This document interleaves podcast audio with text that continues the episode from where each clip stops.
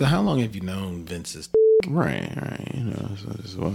I met Vince's in 1954. Right, like I'm not just Water's cold. Yeah, it's deep too. deep too. Right, I need to know what's what. I love Mudbone. Mudbone's the best. It's actually one of my favorite jokes. Like that's actually one of my favorite jokes. What? The one about the Yeah, the water's cold and it's deep too. Other joke, my friend um, Rick Younger, who's actually on Broadway right now. He's in Mean Girls and musical.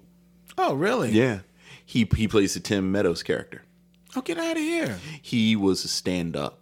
He's still a stand up.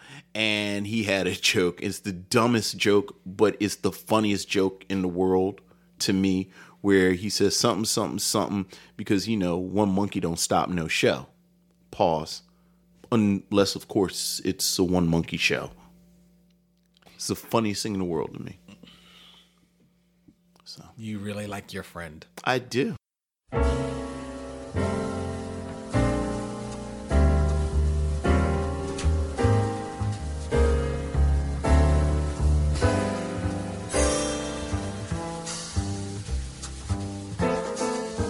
But yeah, it's deep too.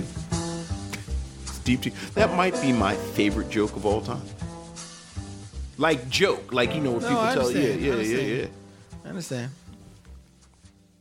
But I never think of it as, as a joke What do you think of it as? because I just think of it as the story that Mudbone's telling. but it's got a setup. It does, but he still tells it in the midst and of his super- story. oh no, no, no! But I mean, just separately, just that, No, just yes. sort of clean. Yeah, No, I, I hear you. Yeah. But I just don't hear like, you know, it's not Henny Youngman right. Set up. joke, you know, You know, Rodney Dangerfield joke. Right, you know. Yeah. And uh, but it is funny. Yeah, It is it's it's, it's but you're right. It funny. is more of a story. Sort Yeah. but but I think that's Richard Pryor though. Oh yeah, most certainly. Like how much? especially at that point in his career. Yeah. Um, I don't know. I don't know the funniest joke that I've ever heard, but I'm fairly certain it was told by Steven Wright. Okay. That's yeah. Yeah. Steven Wright. And he told jokes. Yes. He told distinct jokes. Yes. Did you ever watch what was the name of that show? I feel like Louis C.K. hosted it, where he had a bunch of comedians and they were talking about each other's joke styles. no. I, I forget the name. I think it was on HBO, but there's this one moment that utterly fascinates me mm-hmm. where Jerry Seinfeld and Chris Rock are both talking about hearing each other. Mm-hmm. And and Jerry Seinfeld says that Chris Rock used to have this joke about black porn. Mm-hmm. And you know how it was kind of low budget and this, that, and the other. But the fascinating thing, and they pointed it out on the show, it's because it's like it's like Louis C.K., Chris Rock, Jerry Seinfeld, and and um Rick Gervais Okay. which you know part of it they were saying Rick Gervais at that time wasn't really a stand up. Not at all. So they were talking about the art, the craft of Right. stand up. And when Jerry Seinfeld retold the Chris Rock joke, he told it like Jerry Seinfeld. So the rhythm of it like it was it was this it was a very clean break mm-hmm. between the beginning and the end of it. And it kind of speaks to what you were just saying about Mudbone. Right. and you know oh you know the water's cold is deep too. And I said oh that's a joke. And and is it really a joke? Because like you said it's part of this long Narrative that he says. narrative that he's and and you know that's been my argument about Eddie Murphy for years that for all of the Eddie Murphy is in the Richard Pryor school I think Eddie Murphy in a lot of ways is also in the Bill Cosby school Oh yeah. because Eddie Oh, Murphy yeah. tells these long narratives, which you Mm-hmm. know, like you said, Richard Pryor did it as well. But when we talked about it, we would talk about Bill Cosby, Yes. and it's part of my, uh, you know, my my Eddie Murphy is this fantastic storyteller Mm-hmm. that I don't think he gets enough credit for. But anyway, look it up because because it, it is because Jerry Seinfeld tells the joke like he retells it, but he tells it like Jerry Seinfeld. But then Chris Rock tells it, and you can see the difference. Same joke, both funny the way both of them tell it. I was wondering, like, what did Jerry get it over? he gets it over. It's funny. You know, it's it's weird because obviously he's a white guy doing the you know black people do it like this, white people do it like that. Mm-hmm. Which even that, the fact that they mine something that hackneyed mm-hmm. and make it funny, mm-hmm. where you realize you're looking at two masters at their craft. Yeah, well, they certainly are con- considered masters at at it, and they've got the wallets to prove it. I don't know, like they both are great. They both are good. Mm-hmm. Um, very good. Uh, I think that Louis C.K. is very good as well. Absolutely. Um, it's funny you was bringing up Eddie Murphy. I think Eddie Murphy, you can definitely see the Bill Cosby in him. Yeah. Uh, and while you can also see the influence of Richard, Yeah. Richard started off pretty much like Eddie Murphy too. Heavily influenced by Bill Cosby. You could hear the Bill Cosby in his act. Right. And then somewhere along the line, as he's maturing, Richard becomes a lot more intro- introspective Right. and turns into the Richard Pryor that is one of the two greatest comedians of all time. Right. You know, right up there, him, George Carlin. right. Eddie Murphy, because he moves so quickly and steadfastly into movies, as a comedian, never made that turn. Right. So so He never made the turn past the Bill Cosby influence. He his was Bill Cosby influence with sprinklings of Richard Pryor and thus some right. of him. And, and the profanity. well, that's what I'm saying. Right, that- right, that's, that's right. really But- is the, the right. But the profanity, like you said, the profanity was never what made Richard Pryor. Right. Richard Pryor, like you said, it's is the introspection, Mm-hmm. the honesty. Where you know we've talked when when he comes up, we've talked about this before. Like you you almost have to hold yourself back from going into a Richard Pryor thing where you almost don't even want to call him a comedian. yeah, Like, yeah. you know, he's just sort of this truth sayer. Mm-hmm. And a lot of times the truth was his truth. right. But, but yeah, Yeah, I, I always thought that was. I don't know how we got onto this. Oh, yeah. And it's cold too, is, is deep too. Yeah, Mudbone. Right. Mudbone. This is where Mudbone took us. This is where Mudbone took us, which is a very Richard Pryor kind of thing. Yeah, there you go. All right. Hello, welcome once again to another stop on the Micheaux Mission. Two Men, One Podcast, every black film ever made. I'm your host, Vincent Williams of It's All Soul, Wednesdays, 8 to 10 p.m. on G Town Radio. And I'm joined as always. Yo, what's up? At your boy. This is Len, aka the Bat Tribble. And on this stop, we are spending some time with a bona fide cinematic classic. Yup. 1958, The Defiant Ones, directed by legendary director Stanley Kramer, mm-hmm. starring legendary actor Tony Curtis, mm-hmm. As well as legendary actor Sidney Poitier.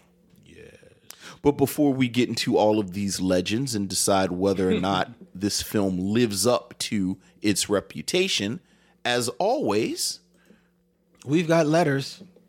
We've got feedback from each and every one of you that hits us up on uh, Instagram and Twitter, as well as on Facebook at Micheaux Mission, likes and follows us. Also emails us at Mission at gmail.com. Um, we can receive messages in our inbox on Facebook, and we received a message from Juan Blaylock hey, Juwan. who said, I'm new to the podcast. Oh my God. I cried laughing at the hilariously angry review of Acrimony. a modern classic. Mm-hmm. The review, not the film. yes. Thank you guys so much.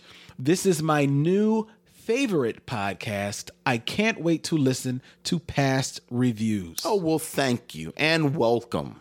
And you got a bunch for you. Oh, yes, we do. I'm always happy when people say they just found us and, and they can't wait to listen to past reviews because it's nice that there's something. It's like when you find a new show mm-hmm. on Netflix That's true. and you realize it's like five seasons Yeah, it's like ooh, It's like, ooh, that is fantastic. yeah. So So that's pretty cool. thank you and welcome. hey, now that review of Acrimony, Yes. which was pretty much just my Oh, yes, it was. Um, I was the peanut gallery. that I, I can't remember what episode that came on, Right. but it was it was. Can that count as our review of Acrimony? no, it cannot. So we actually still At some point, we have to watch it. oh no. Yeah. I think it was before Attack the Block. I actually just I was listening to that a couple of days So ago. be be on top of attack. The yeah. Block. Oh well. Yeah. anyway, uh, let's k- keep it moving. Ernie Suggs hit us up, Hey, what's up, Ernie? and he mentioned that on the fences episode, yes. people digging in the crates. Yeah, that's hey, that's what you got to do. You mentioned that Lana Turner played the tragic mulatto. Yes. It was actually Susan uh, Kohner yes. In um in the in the 1950s version yes, of of, of Imitation of, of Life. imita- yes. You're absolutely Imitation of right. Life, right. Yes, and thank you for correcting us. We were we were incorrect, and he also points out that Susan wasn't black either. No, no, she was not. Let us know. Uh, there is, ooh, this is interesting. Did you see this link that uh, our man Aaron Fry posted What's up, Aaron? in the Facebook group uh, about a? Let's see what's happening here. There is Secrets of the Dead. The woman in the iron coffin. Oh. Yeah, it's a special that's going to be on um, PBS. Let's see, on October 4th, 2011, construction workers were shocked to uncover human remains in an abandoned Elmhurst neighborhood of Queens, New York. Oh. So great was the level of preservation, preservation.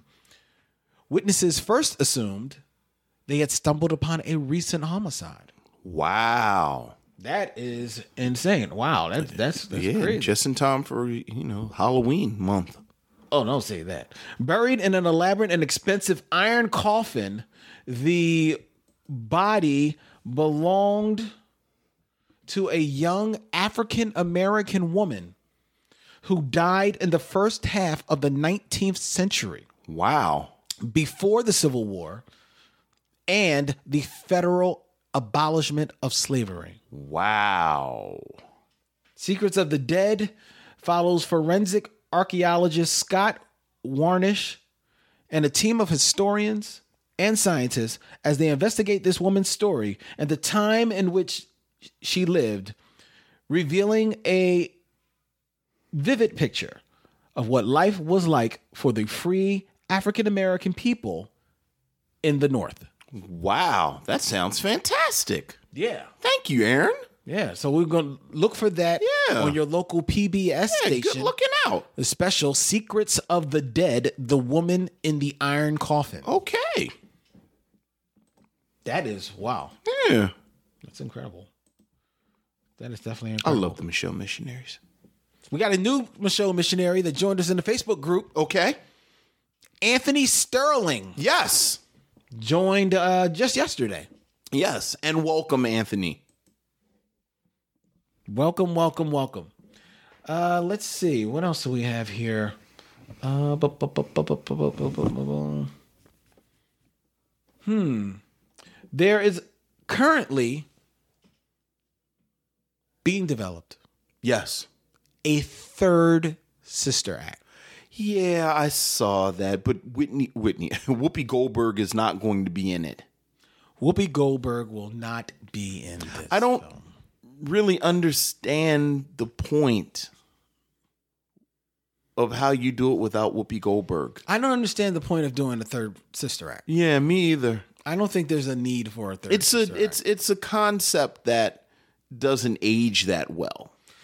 And not because it's offensive, it's just it's one of those screwball high concepts that we all sort of bought and in the late 80s and 90s. And as Mike Zablinski points out in the comments, it's a concept that has already been taken over and done in threes by the Pitch Perfect movies to a degree. I've never seen one pitch perfect film. If you've seen one Pitch Perfect perfect film, you've seen them all. Is there someone in disguise as a nun? well, no. Okay. Um, however, they aren't. No, the third one wasn't that great. The first one is is actually a cute movie, and the second one is okay. Okay. The second one's okay. I think they they because I understand it. I think there's a fourth one coming. I think they they goodness they definitely worn out their welcome, but um, it's not a bad. It's, you know, the first one is the first one is you know you, you you'll stick around for the music. Yeah. it's a little infectious. Right, right, right, right. Uh, but after that, it it it wears thin okay. and gets thinner and thinner down the line. But I don't think I don't see the need for a third sister act. No, me either. I actually didn't see the need for a second one until I saw it and said, okay, I see what they did here. Okay, y'all got lucky. Right. Like, so, well, you know, somehow they pulled it off. Like, they actually Right, right. looked at the concept and said, how can we expand on it? But I don't know how you can keep doing that, especially not 20 years later. Speaking of taking a concept Yes. of a movie and trying to expand on it, Halle Berry Yes. and Lena Waithe Yes. Are set to produce a TV series, Yes. quasi adaptation of Right. Boomerang, Right. I think it's supposed to be a sequel for BET. Yeah. right. Because or a it, continuation. it's really a continuation. Right. It's not a reboot of the story or anything like that. It's a continuation of the story. Right. um, that tells the story of let's see Marcus and Angela, who were Right. the Eddie Murphy and Halle Berry characters in Yes. the movie. Their daughter and Jacqueline, who was Robin Givens' character, Yes. her son, Yes. uh, them in today's society moving on, you know, and stepping out of their parents' shadows. Right. And it's going to be on BET. It is going to be on BET. Uh, Lena Waithe is going to be a producer on it with Halle Berry is going to be an executive producer. Uh, ben Cory Jones has been hired as the showrunner, and I'm not familiar with him. Ben Cory Jones. Do they have anything that he's Let's see. I'm not. I'm not familiar with uh, Mr. Jones either. Mr. Jones. He has worked as a story editor and a writer on Underground, as well Okay. as Hand of God, and a few episodes of Insecure. okay? All right. So he he he's actually has been in the producing game for a little bit. Um, what do we think of? Well, at first, first of all, there was not one single solitary detail of this that I was interested in, except Lena Waithe. But then when you said it just now, I didn't know that she was just producing. Oh, okay. I thought she was going to be involved on the creative side. So then, Well, that's no. She's she's she's like she is more of a hands-on producer. So she Okay. definitely be, she's developing it. well, suffice it to say, Lena Waithe is the only reason that I would keep this on my radar at all. Mm. And then, um, would you say his name was Ben? Ben Cory Jones. It, it sounds like he's been involved in some stuff. I mean, I'll watch it. He's been involved in some good Yeah, like, stuff. I'll watch I, mean, an I love. Insecure, Like, Hand I'm- of God on Amazon. It's Yeah, I'm sure not a bad Halle. Berry will be in the first episode. Eh, you think Just so? a, oh, it's a cameo. Uh, okay, maybe. It's a cameo, and you, you know maybe maybe But that Rob- might maybe Robin Givens will be on the first episode too. Like just cameos. if you're gonna get the two of them, you can't get Eddie. Oh come on, stop! You're gonna have to listen to his music. I made some reggae that y'all got to listen to for two hours to get me on for five minutes, which I think is a fine price to pay. But Not know, even five minutes. nobody right. All you gotta do is just see him in the shower. Right, show him drop off his his daughter, and then he goes off. But but yeah, I'm not really that interested. Lena Waithe is actually the name that that is getting me to the door yeah, at that. Um, I don't, I don't, I don't have a problem with it because you know, hey, this is this is TV. This has been TV forever. Yeah. taking you know properties and you know adapting them, either rebooting them or doing sequels on them or stuff like that, trying to flip the script on them. So I don't, I don't knock them for that, and it has worked pretty well for Netflix with Dear White People, and she's got to have it. So who's to say that it can't work for BET? Right. And certainly Boomerang? everyone is continuing like a lot of these 90s properties are being continued and Right. you know not even rebooted Right, they're not even being rebooted. They're being continued. which which speaks to you you know on, on the facebook group we had a conversation a couple of weeks ago how i mean obviously there are more important aspects of what happened with with bill cosby's court case but it's immensely frustrating that they can't re, they can't do different world like they can't bring different world back because it's the perfect moment to have it back. It's been like 20 years, which means that Dwayne and Whitley's kid is in college. Mm-hmm. So like it's actually the perfect moment. It's the perfect moment. Like but- that whole cast, their kids can be their kids are at Hillman now. You take one of those characters and have them, you know, work at Hillman. Mm-hmm. And it's it's seamless. Yeah, but do we really? Okay, just like Lena Waithe is the only thing that's getting you to the table here on Boomerang, Right. Because actually, do we real did we really care about the children of Jacqueline and and Marcus and Right, and right, Angela? right. No, they didn't have kids in the movie, so why do we would we care? Right. right. So that's the only thing that's really getting you there, and they actually could have just came up with a show based on this, Right, like on a black a, a black advertising firm. Right, And- but and- you but you tie in Boomerang to get you know nostalgia, and, right, right, and probably get more, get more eyes. on help it. it get right green lit. Okay, yeah, I, no, I absolutely see it. So, in in that vein, you're talking about you know we could see different world. Whitley and and Dwayne's kids they're now in college, so you could you could kind of re- reboot different world. Right, We've got different world. We've got different world. You've got different world, two different places. You've got it on Freeform, uh, the cable channel with uh Grownish, which is the sure, the sit, you know, the spinoff from right, which in a lot of ways kind of occupies that position That with, occupies with that Blackish. position, Yeah, right. And then if that's not maybe meaty enough for you, which I can maybe understand, right. You have dear white people. You got dear white people. No, I get it. I think you're absolutely right that that that eight. Well, actually, you don't. Actually, you don't, because neither Grownish nor Dear White People take place at a HBCU. Dear White People is an Ivy League school. is a fictional Ivy League school, right, okay. and um, Grownish is basically UCLA. Yeah. We all know that I am a fan of the work and wit of Anika Noni Rose, but the quad Oh yeah, I forgot about the just it was too soapy to really i think capture the intricacies. Like i think there's a lot of dramatic gold to be mined mm-hmm. about an hbcu in 2018 that different world it, i mean different world i mean it's perfect. Like it like it's a perfect vehicle but you know here we are. That brings to mind one last question, and I, I don't know if we, uh, I don't know if we can answer this question. And Okay. Maybe some of some of our listeners that are that are in the business can answer this question. I was watching um, on Netflix the other day. I was watching Ozark okay with Jason Bateman. I still have not watched this. I know, I know, I know. Okay, but anyway, Funny thing, I just I, I was the other thing that was um on the attack the block. That's where I was mad at you about Black Mirror. That Why? you hadn't watched Black Mirror yet. oh yeah, So now you can yell at me about Ozark, and I know, I know. I actually told you you were fucking up.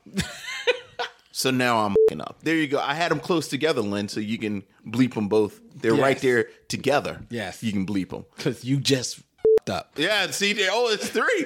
It- Well, it's I- a hat trick. I think in for a penny, in It's for a pound. In for a penny, in for a pound. So yeah, I know, but you were watching Ozark, I was which I haven't watched, and I haven't should. Go ahead. However, but I was watching Ozark and I was admiring the the quality of the show. Yeah, Like just the drama, the tension that they were so expertly building up in the scene that I was watching, right? Not giving anything away, but I was just, just admiring that quality. Right? And then for uh what happened? What happened? Oh, so then for a change of pace, because we watched like a couple of episodes of it, me and me and Lily Tribble, um, we turned to something else just as a change of pace. Okay. And she wanted to, you know, with Empire coming on, she wanted to catch up on Empire. Okay. We watched like the last episode from last season or something. Okay. like. So we we turned that on. I don't care about Empire. I Sure, don't- I don't sure. Empire, but I watched it. And immediately I was struck by to me of course the difference in quality Right. right now both shows they have different goals dramatically Absolutely. empire is, is definitively written to be more of a soap Yeah. it's written to be more melodramatic Yeah, absolutely. okay however to me even though it's written to be melodramatic there was a difference in just the quality of the direction mm-hmm. of the show Right. you know what i mean Right. and it it it struck me so so hard that I just wondered, okay, is it is it truly is it truly just about de- developing what your show is going to be about and the look of it and then you just hire directors that can simply do that Yeah. or do you actually you know hire directors and tell them this is what you have to do Right. you know because it uh, it it just it just dazzled it just boggled my mind that if i was a director hired on like if i was a director hired on to do an episode of ozark Yeah. and then you know because i'm just a i'm just a you know i'm a i'm a i'm a camera for hire Yeah. so you hire me to direct an episode of empire i'm if i'm you know being true to myself i'm trying to bring the same level of quality to both Right. so why am i not trying to develop the same t- type of tension even even if the words are different Right. why am I not still trying to develop the same type of tension, at least from the mood and from my direction of this? I mean, I think, I, I mean, you know, whether you're talking about Ozark, whether you're talking about Empire, I mean, I mean, we've talked about it. Like, like you, like, even a show like Queen Sugar, okay, which has an actual murderer's row of directors every single episode, right, but it has a distinct look and feel. And tone. feel- yes, yes, that is continuous. which is what your showrunners right. So maintaining. so you know i think part of it is just the nature of of television. Mm-hmm. That you know this is the look this is the aesthetic this is what we're trying to get across from from the point of view of a series mm-hmm. And you have to have that consistency between episodes See, but okay, and that's a good like to me. Queen Sugar, to me, Queen Sugar and Greenleaf are going after the same audiences. oh i completely disagree with that You know, you think? So Oh, you, I you think- think Greenleaf is more melodramatic. I think Greenleaf is like like in my house. In my house, we call Greenleaf like the child of Queen Sugar and like the haves and the have-nots. Like it's right in the middle. Cause it's like it's because Greenleaf gets soapy. okay, yeah, Greenleaf gets soapy, yeah. That's that's what.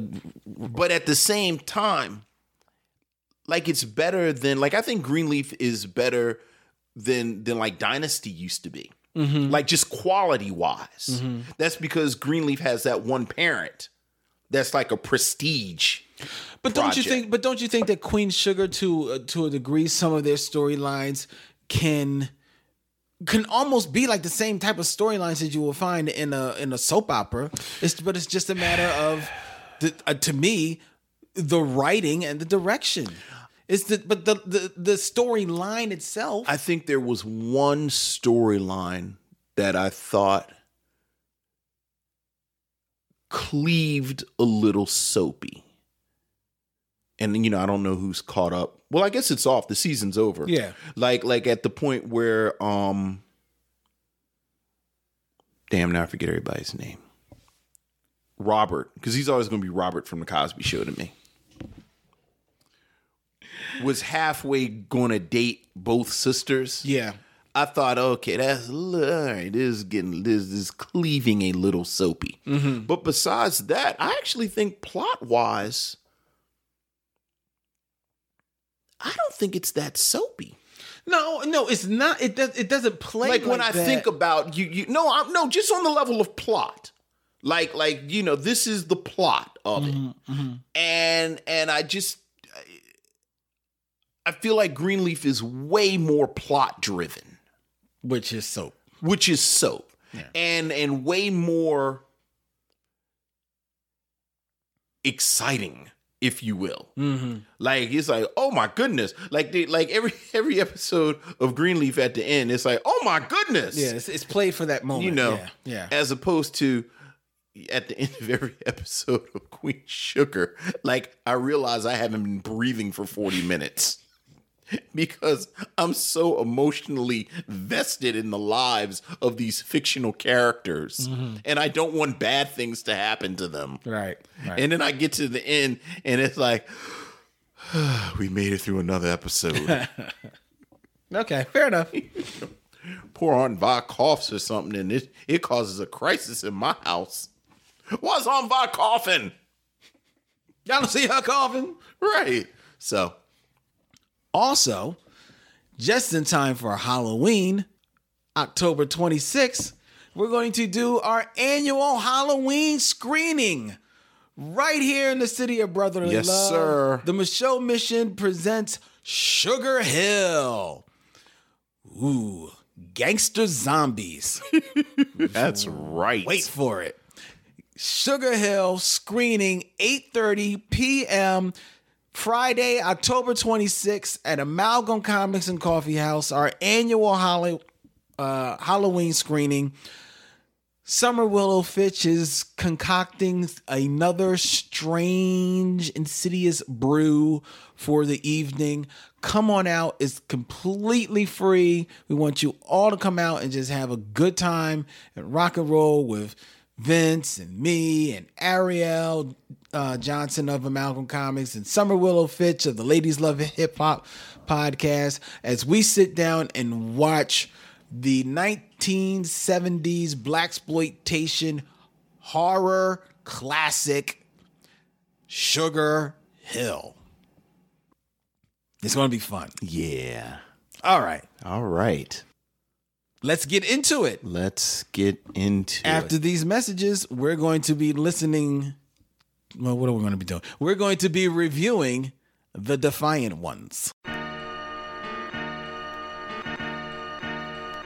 Hey there, missionaries. It's fundraising time again at WPPM Philly Cam 106.5 FM, and the Micheaux Mission is doing their part. On Saturday, October 27th at 1 p.m., Vince and myself, the Bat Triple, Len, will be doing a very special live episode of the Micheaux Mission. We're not sure exactly what we're going to be talking about just yet. The important thing is that we are going to be trying to raise $500 for Philly Cam. And we need your help. All we need you to do is listen to the show at that time and call in. And if we make our goal, each and every one of you that helps us get there will receive a very special commemorative edition of The Last Dragon, which will have on it a audio commentary from the Micheaux mission. It's going to be a whole lot of fun. Believe me, I'm looking forward to recording this for you. So help us make Philly Cam reach its goal on Saturday, October 27th. You can tune in to phillycam.org slash listen, or you can go to that website and also find out all the crazy things and incredible things that Philly Cam does for the city of Philadelphia.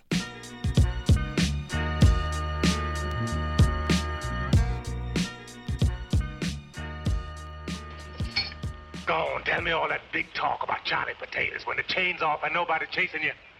Come on. You can't, can you? You can't because you're nothing. You're not even a man. You're a monkey on a stick. That cracker mob back there, they pulled the string and you jumped.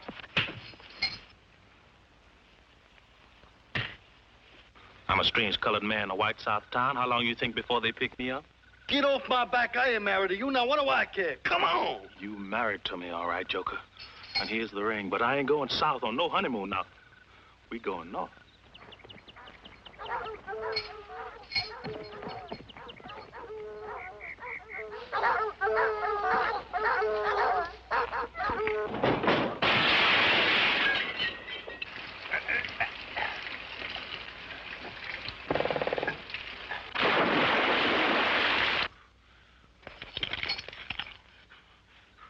Time's gonna come, Joker. The time's gonna come. Go on! Burn their eyes out! Can't go lynching me. I'm a white man. Run! Come on! I can't make it. I can't make it. Hold the Joker! The Defiant Ones, a 1958 crime film which tells the story of two escaped prisoners, one white, played by T- Tony Curtis, and one black, played by Sidney Poitier, who are shackled together and must cooperate in order to survive. By the end of the journey, I think they find that they have more in common than not directed by Stanley Kramer. It won the Academy Award for Cinematography, Black and White, and Original Screenplay. A bona fide classic, this was the choice of Mr. Len Webb. Yeah. The Defiant Ones has um, long been one of my favorite movies. Like it's probably it it's probably in my top 20 Oh, okay. of my favorite movies for a couple of reasons. One is because of Tony Curtis. I was introduced to Tony Curtis very young, at a young age, um, sitting downstairs in my basement watching an Abbott and Costello movie, and I think it may have been Abbott and Costello meet Frankenstein, or whatever. But it went off, and I just sat there. And the next thing that came on was Houdini, which was a 1950s, 1960s movie where Tony Curtis played uh, Harry Houdini. And I just sat there and watched that film. And I fell in love with Tony Curtis from there because to me, he was Houdini. And he was cool. He was cool. And th- after that, maybe a few years later than that, I ran across Tony Curtis again in a film that's one of my 10 favorite films of all time and considered one one of the 10 greatest films of all time, Some Like It Hot. With him and Jack Lemmon and Marilyn Monroe in her best best role. A classic comedy by Billy Wilder. So when I then started going down the rabbit hole of finding more Tony Curtis to take in. One, from from my viewpoint, he was like this action action comedy guy. Mm-hmm. You know what I mean? So lo and behold, some somewhere along the lines I come across the Defiant ones. And I'm like, okay, well, you know, check this out. It's Tony Curtis. Can't be so bad. And then I see that Sidney Poitier was in it. I liked Sidney Poitier. Why? Because by this time I had fallen in love with Sidney Poitier by way of his movies with Bill Cosby. Hmm. So when I'm seeing Sidney Poitier in those three movies, definitely comedies, and now I'm seeing him with, to me, an action comedy star in Tony Curtis. Right. I'm like, oh, this is going to be a good Saturday. Let me sit down and watch the Defiant Ones. Right. It's a weird name for a comedy. what do I know? Right, right. You know, let me get pop, some popcorn real quick. Probably, actually, probably got a bowl of Captain Crunch and sit down for a good old time. Ooh. Was I mistaken? Ooh, this is, this is what they call those dark comedies. I, I, don't, I don't know about this one. right. Mm, mm, I'm not laughing. and yet, I can't look away. I mm. cannot look away from this film. when I'm watching this, I'm probably 13, 14 years old. Nice. So some of what they're trying to get across is hitting me, but it's not really hitting me like it's supposed to. Right. I returned to this film in my 20s. And returning to it in my 20s, now, you know, after college and everything like that, a little bit more schooled. You know, I don't know if I'm woke yet, but I'm at least, you know, my eyes are open. Right. And I'm watching this film, and by now I know more of Tony Curtis. I know more about Sidney Poitier, who they actually, these two actors really are um, in their careers and at this point in their careers when they did this movie in 1958. So I'm watching this film now under completely different eyes. And when I watch it then, I realize that this is just an amazing piece of filmmaking that I am watching mm-hmm. here from Stanley Kramer. First of all, in the 20 when upon revisiting it, I'm struck by there's no music in this movie. Nope. There's not an opening song. There's not a closing song. That's right. There is no mu- the only music you hear That's- is coming over a radio every once in a Right, while. right. Or Sidney Poitier singing. Or Sidney Poitier, long gone. Mm-hmm. That's all the music that's in this. Like, ooh. So, which then makes it a, that and it being a black and white movie. Because 1958, you didn't have to do movies in black and white. There was color. right.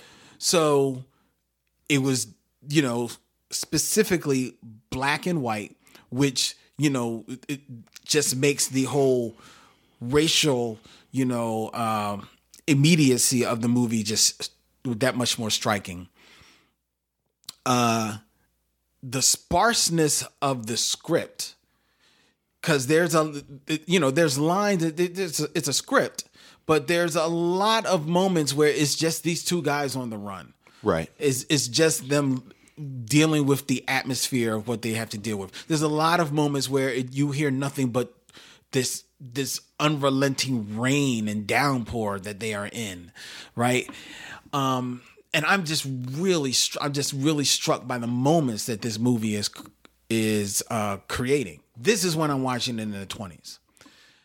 Fast forward maybe another 10 years, revisit the film again when I'm watching it now, I am watching it. com- Now I'm considering myself like whatever woke is, I'm woke. Right. So I'm watching this film and now I'm listening to the dialogue that is there. Yeah. And there is dialogue there that is just some of the meatiest dialogue that you will hear in any movie.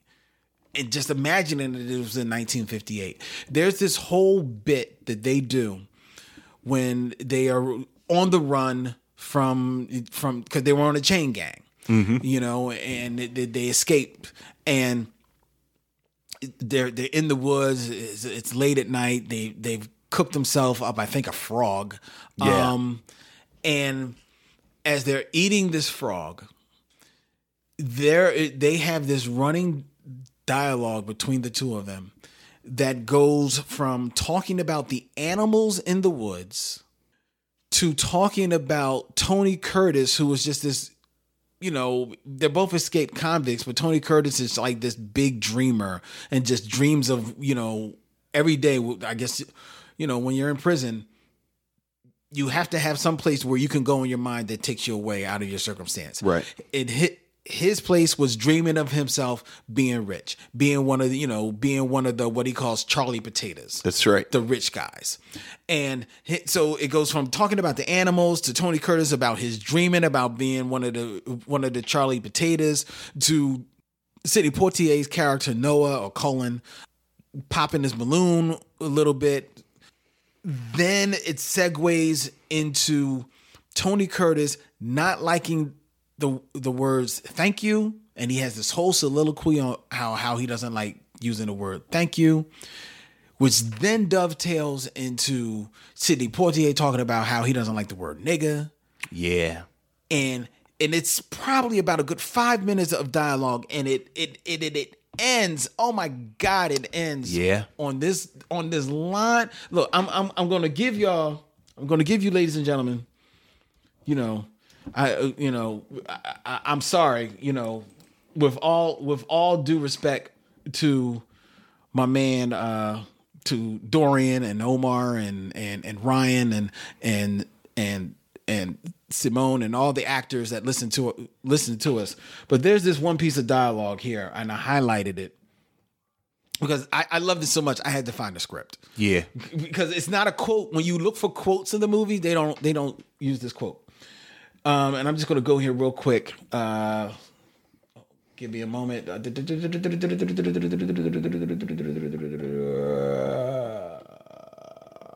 I'm sorry, Vince. I'm sorry. All right, here we go. Here we go.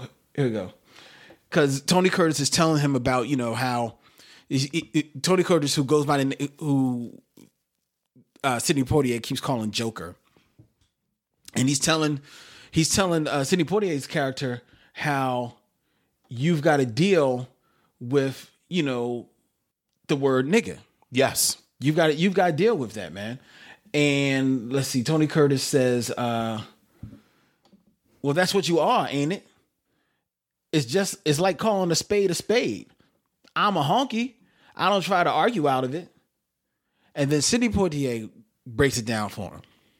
Uh, Well, Tony Curtis says, "You know, uh, uh, I'm a honky. I don't try to, to argue out of it. You can call me a bohunk, a bohunk. I don't mind." Right. And then Sidney Poitier says, You ever hear tell of a bohunk and a woodpile joker? You ever hear tell of catch a bohunk by the toe? Depends on how you mean it. How'd you mean it? Don't crowd me. I don't make up I don't make up no names. No, Sidney Poitier says. You breathe it when you're born and you spit it out from then on. That name sure bugs you, don't it? Well, that's the way it is. You're stuck with it. Because because I didn't make any rules. No, but you sure live by them. Everybody lives by them. Even the swamp animals. Even that weasel. What, you calling me a weasel? Here, I'll let you read it from my notes. No. I wrote it down.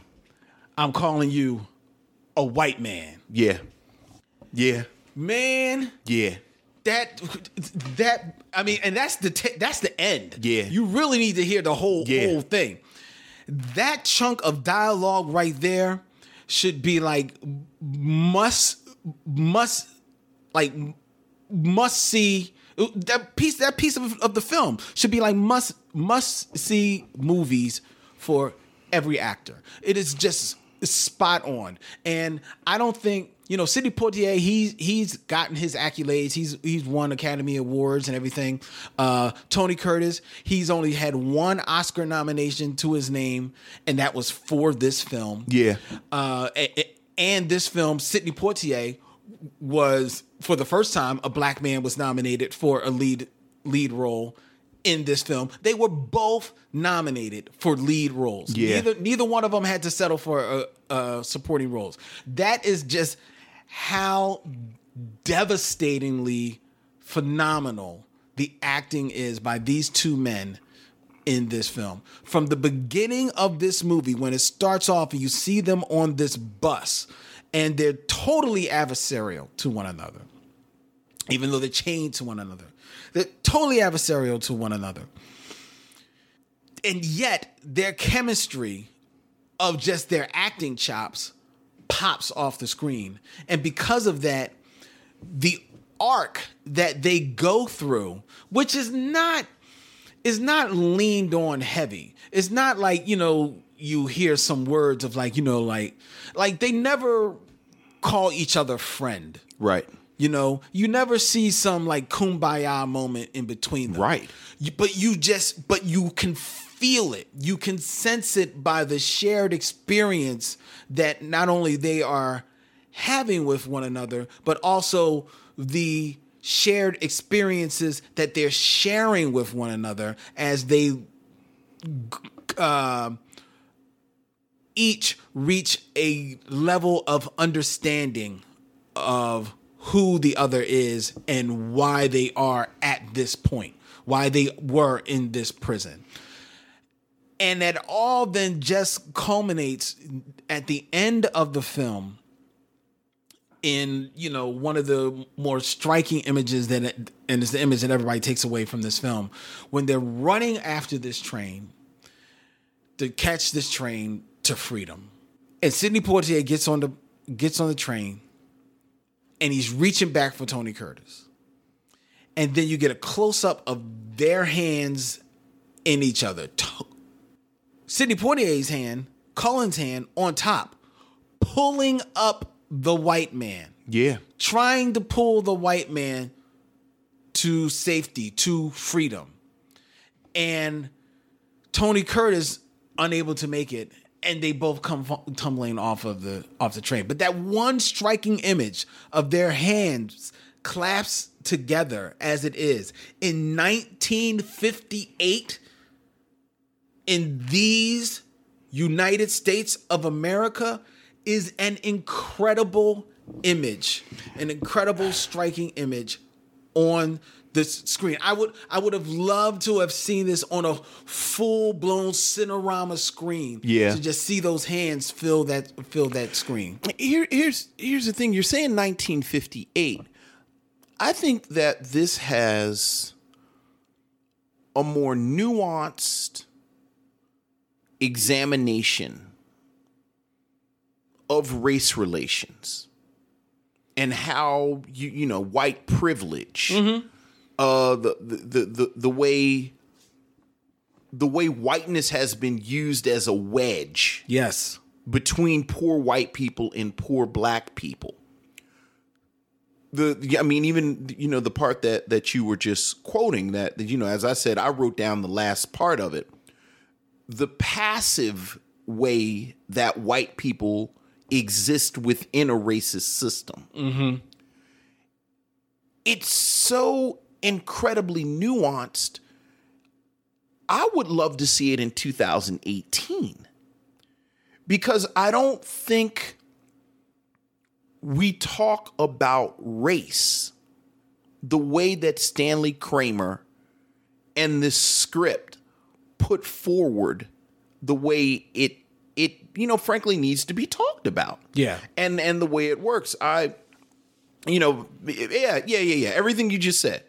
Everything you just said and then you know see if I can add I, I think it was appropriate that you said you you sort of reverse engineered knowing about Sidney Poitier from the Sidney Poitier and Bill Cosby movies. Mm-hmm. Because what I realized is that first, when I think of Tony Curtis, I always think of him as a comedic actor. Okay. Like I know he did other stuff, but when I think about, I always go to some like it hot and and you know it's a mad, mad, mad world and just sort of random things. he's not in a Mad Mad. Not mad, mad. Where um, oh, you're thinking about the Great Race. yeah, yeah.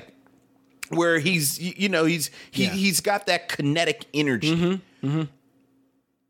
And I think Sidney Poitier works really well with an actor that has that energy. Yeah. So even though it's obviously not a comedy, that energy that you get between Poitier and Curtis, I think is very much paralleled with Poitier and Cosby Right. because it's that same kind of you know you Yeah. have this kinetic bounce of the mm-hmm. comedic actor and then Sidney Poitier has this coolness Mm-hmm. not cool as in hey but cool as in this this emotional restraint mm-hmm. that he has.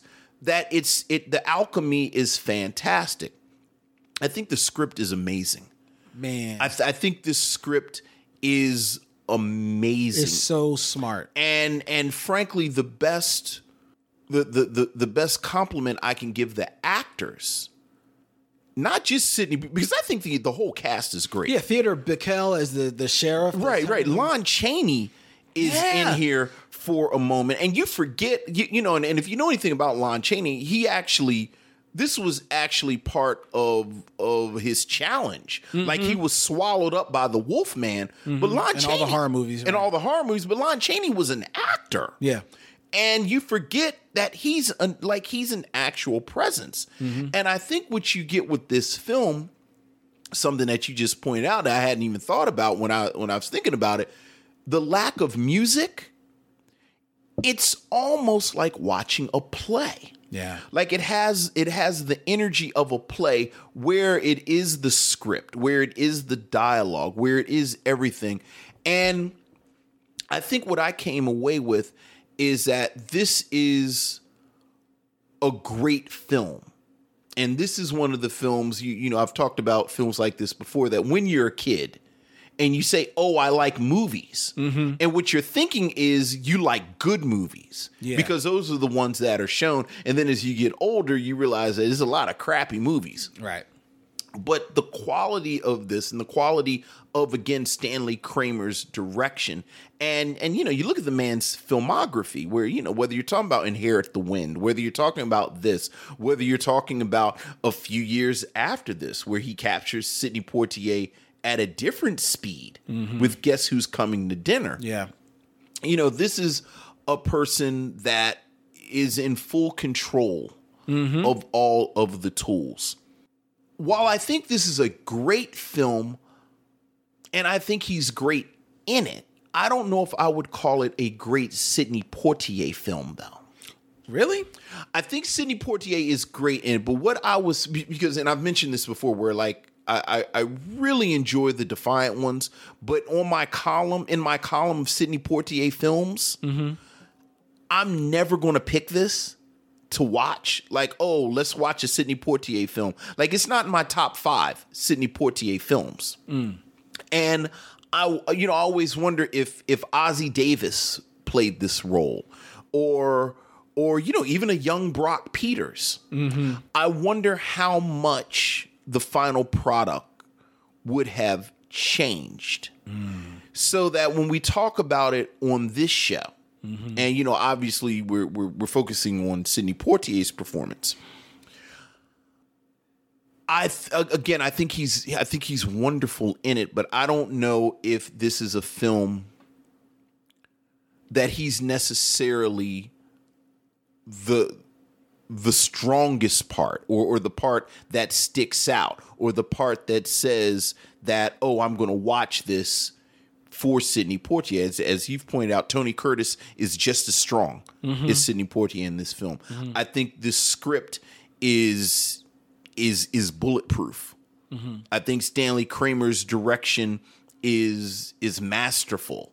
So that there are so many components to it that I, it, I- it it's it's a really interesting exercise for me fitting it within the continuum of Sidney Poitier films where you know something like in the heat of the night with Rod Steiger where both of them are are you know much like this basically co-leads but Sidney Poitier is this fully formed leading man. Mm-hmm. Or or something like Uptown Saturday Night where where Sidney Poitier's Sidney Poitier-ness, if you will, very spe- specifically bounces off of Bill Cosby, or even something like Buck and the Preacher, where you know I'm thinking of films where where it's He's- him, him and where, where it's, right. it's it's him and Harry Belafonte, Right. And Sidney Poitier is entering into that '70s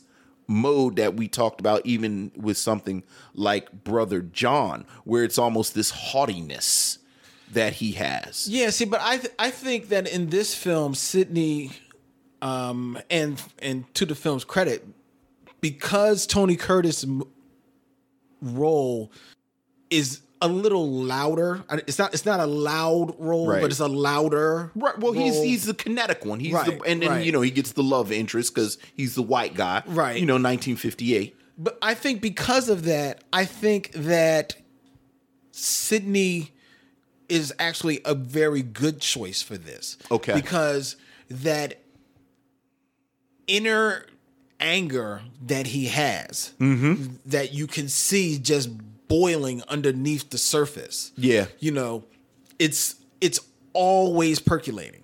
It's always there. And it's and sometimes it pops for for a split second, but it, then it, it, it doesn't. Right.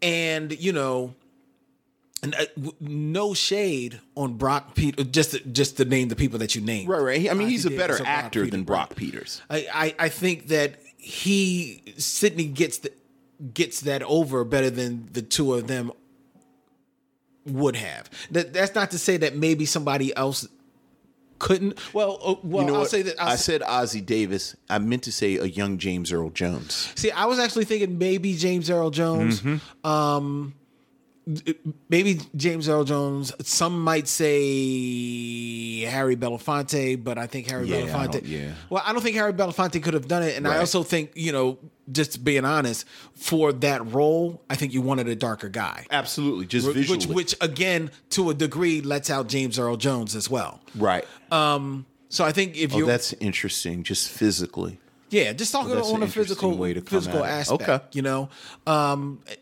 but I actually like Sidney Poitier in the, in this role. I I think that, especially considering what we had just seen him in. Uh, we just saw him in the the Mark of the Hawk, Right. You know what I mean? Which was a totally different type of role. Yeah. um, I think him doing something like this is Sidney, you know, trying not to be pigeonholed Absolutely. into a role and making this role his. So Right. much so and this is two years after the Mark of the Hawk. Right. Yeah. And he does it and he does it in such a way so much so that a role that could have been a supporting role. I Yeah. think they're they're on the screen it, as much as each other, you know, as one another. But let's think of 1950s politics. If anyone had said he was the supporting role, probably a lot of people wouldn't have complained because he was the black guy. Sure. But he's so strong in that movie that you couldn't even get you couldn't get away with giving him the supporting role. You had to give him the Oscar the, the nomination for lead. And I think that speaks to how much he actually does fill that role. I actually think he's he's he's spot on it in this. Well, you the anger speaks to me. You, you know that the argument for the anger because you you sort of look at where he is at this moment. You know, the next year he makes Porgy and Bess, which that that role you have that anger. After that, um, have you ever seen All the Young Men? I think I have. I, I have no memory of All the Young Men at all. Sounds familiar. But then you go a raisin in the sun, Mm-hmm. where it's that same thing, that kind of that kind of seething, Anger. smoldering Yeah. anger that's Mm-hmm. always there. Paris Blues is after that. Then he's a Moorish king in the long ships, which really the less said about the long ships, the better. I've never seen that movie. Oh, he's got a magnificent beard thing going on in the long. Oh, is ship. that- it's like he got that's his the Fu Manchu Yeah, he's on? got the Fu Manchu. it's the Fu oh, Manchu. I've seen that picture. Right, right. Like, there's really no reason to watch the long ships except to look at Sidney Poitier in that Fu Manchu talking in a Moorish accent. Oh my god. It's pretty ridiculous. Mm. But then you you start to get the shift mm-hmm. where you get the Sidney Poitier that that is critiqued later on. Yes. Because you know they they does, you know, Lilies of the Field. Uh he's you, you know, he's Simon, he's Simon in the greatest story ever told. You get into a patch of blue and then you you know, now it's it's the Sidney Poitier that frankly white people find non-threatening. Exactly. Although you know we've talked about with to serve with love, I think it's more going on. But okay, I'll, I'll, go along with that. I'll Yeah. go along with the Sidney. But I, I, I was again trying to figure out why do I never? I mean, even the films like of all the films I just named, except of course for the long ships, I like all of them as Sidney Poitier films better than this. Really? I do, which let's be clear, I don't think that is a dig against the Defiant ones. No, no, no, no. It's I just all think, about preference. Yeah, and, and I think Sidney Poitier had like like for a ten year period, he was it was just boom, boom, boom, boom, boom Mm-hmm. of Sidney Poitier showcased films. Mm-hmm. Like, let's be clear, I don't think A Patch of Blue is a better film than the Defiant ones, but I think A Patch of Blue is a better showcase of Sidney Poitier. Okay, fair So- enough. But yeah, it's a great film. It's a great film. You know, the film is so great that this is one of the few times we've looked at a film, and my major critique of the film is that I wished it was longer. Oh, really? I do. Like I could have spent another 10 maybe 15 minutes with Joker and Cullen on the mm-hmm. run talking to him because you, you know I think I think obviously the the the real the real showcase of this film is is the two actors Yeah. Yeah. bouncing off of each other. True. And you know, there's a surprising amount of of screen time spent on on on on on the on the police chasing them Especially in the beginning. in the beginning. I mean, Like their whole setup. Like they keep going back to him, and it's this whole deal with with the with the person who's in the posse with the dogs, and it's sort of this. Don't eat in front of my dogs. It's this weird interpersonal dynamic between the sheriff and the townspeople, and it's all very interesting. It is interesting. But the film's only an hour and 37 minutes. I know. So every moment that I spend with the sheriff sort of disregarding the man and his love for the dogs, that's time that I could have with Tony Curtis and Sidney Poitier. And to be clear, I don't think you should lose that. No, you shouldn't, because it's a very interesting. It, that it- also adds to the commentary. And again, the script is wonderful. Yeah, like just every every spoken word but but i could have used 20 more minutes like i could have used a solid two hours See, I'm actually good with with it. I like it being this tight little compact little uh, film. Mm-hmm. Um, I think the great the great films leave you wanting a little more. You know what I mean? yeah And, i hear and I think this, and, and if you want, if you wanted a little bit longer, then you could go to the nineteen, I believe, eighty six. There was a TV movie version Uh-huh. of the Defiant Ones yeah starring a Spencer for hire Robert Urich and Action Jackson Carl Weathers. right now why would i do that Well, it's longer. it's just longer you wanted more. I just I, I wanted I wanted more. Uh, it's like I feel like there's a monkey paw situation type of deal. Like I've made a wish, but the wish sucks ass. It's like wait a minute, and then like the little monkey finger goes down. he said you wanted more. I did. I wanted more defiant ones, and then the monkey paw, the finger goes down because I made my wish, and it's like here it is, but it's Robert Urich and Carl Weathers. Yes. Or maybe you want to go to the 1970s black exploitation genre, uh, uh, gender flip of this film, Black Mama, White Mama, Okay, with Pam Grier. ain't nothing wrong with Black Mama, White Mama. Let's be clear. That's a fine film. Oh, oh really? Oh yeah. but yeah, great film. Great film. Great, Great, great film. great film. I mean, look, um, I will say this. I don't know if you can definitively call this a black film. I don't. I okay. I wouldn't call it a black Right. film. Right. However, I think because of the commentary that it does have on race, mm-hmm. while not a black film, it's a film black people should see. Right. And I think they would enjoy. I would call it a black film. A because if Well, if if Cullen's is. character isn't black, the whole thing changes. yeah. And then B, it is a film about race, and and like I said, it has a surprisingly sophisticated examination of whiteness. Oh yeah.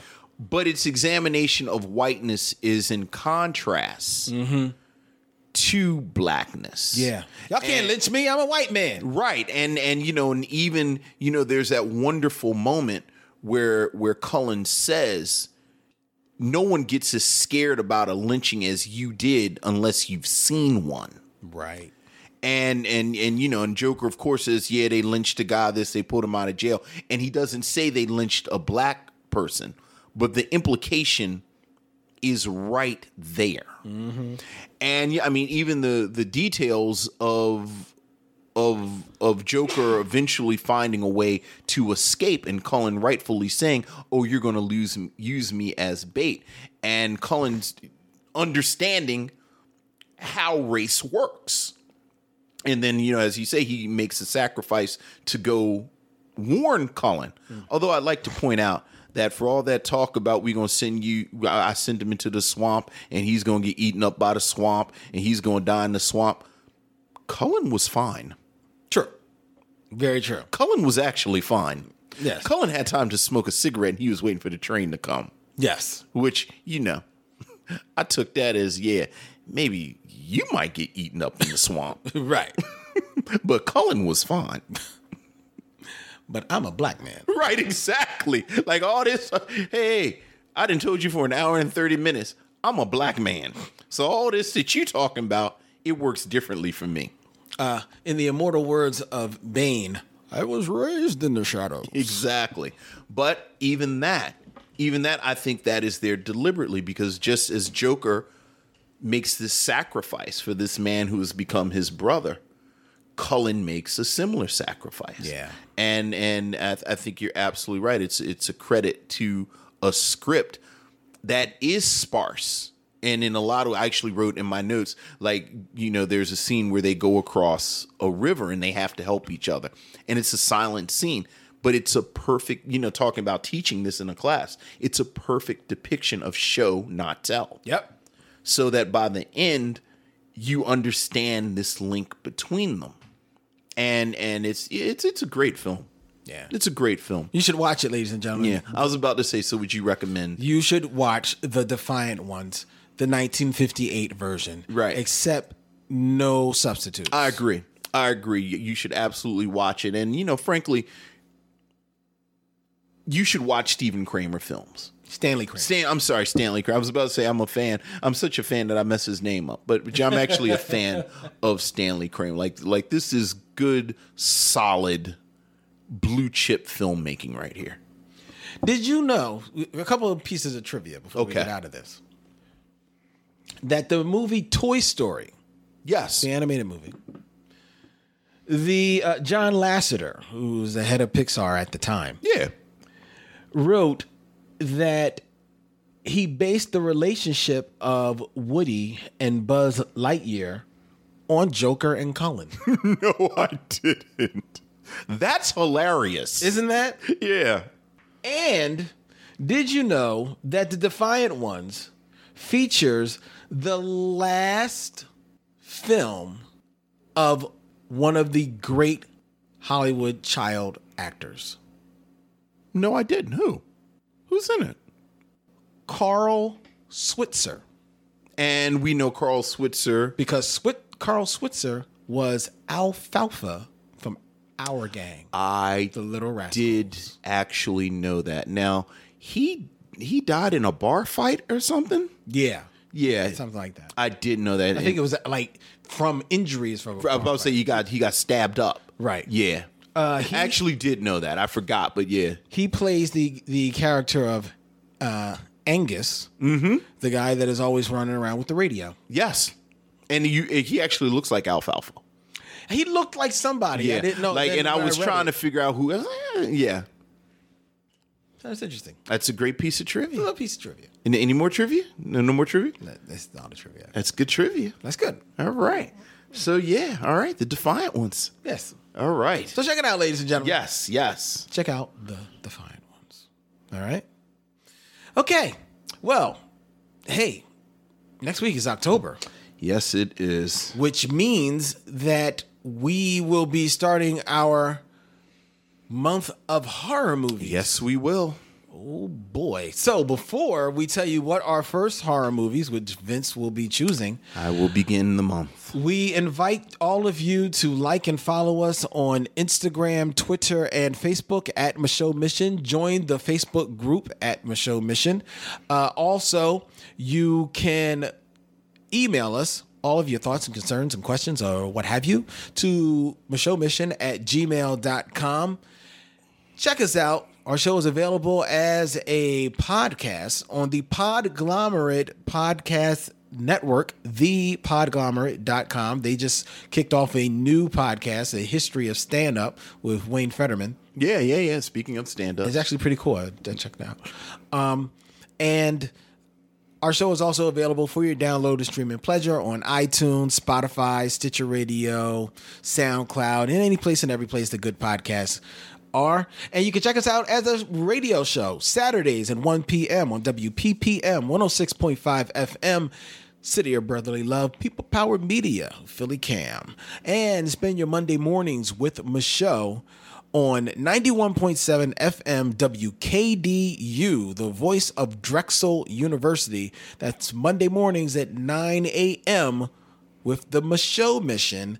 That's M I C H E A U X Mission. Spell that out and everything. yes, you did.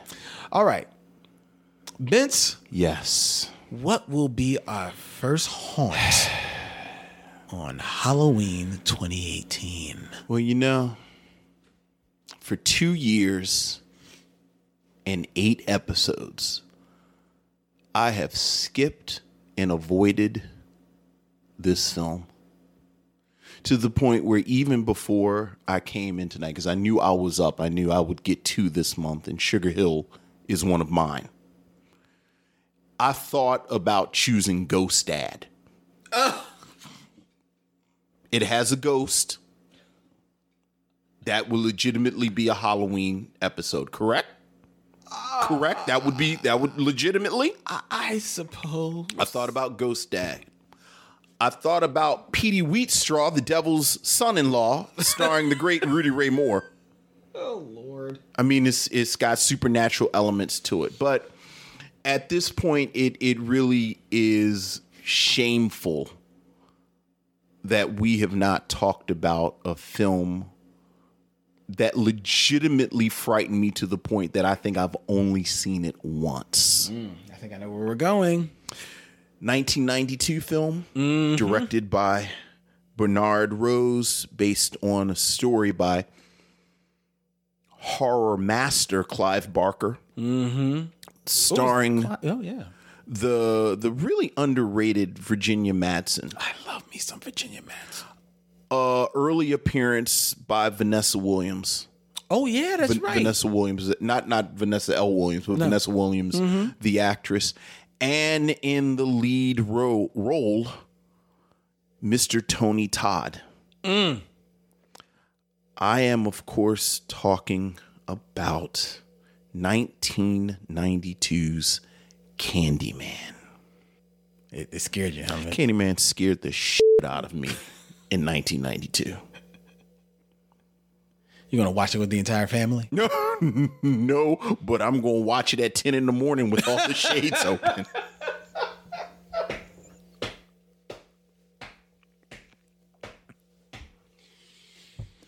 So, to begin our month of horror films, It still be fun.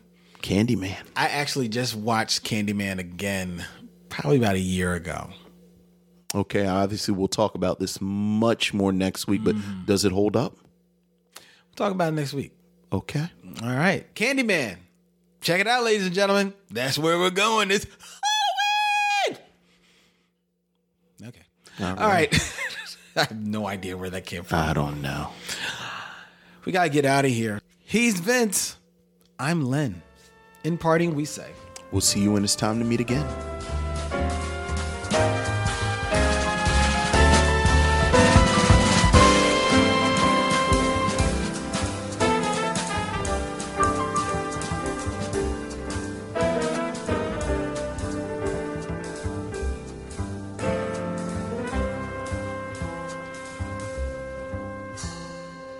It's time to bid adieu. It's been a pleasure knowing you. I'll see you when it's time to meet again.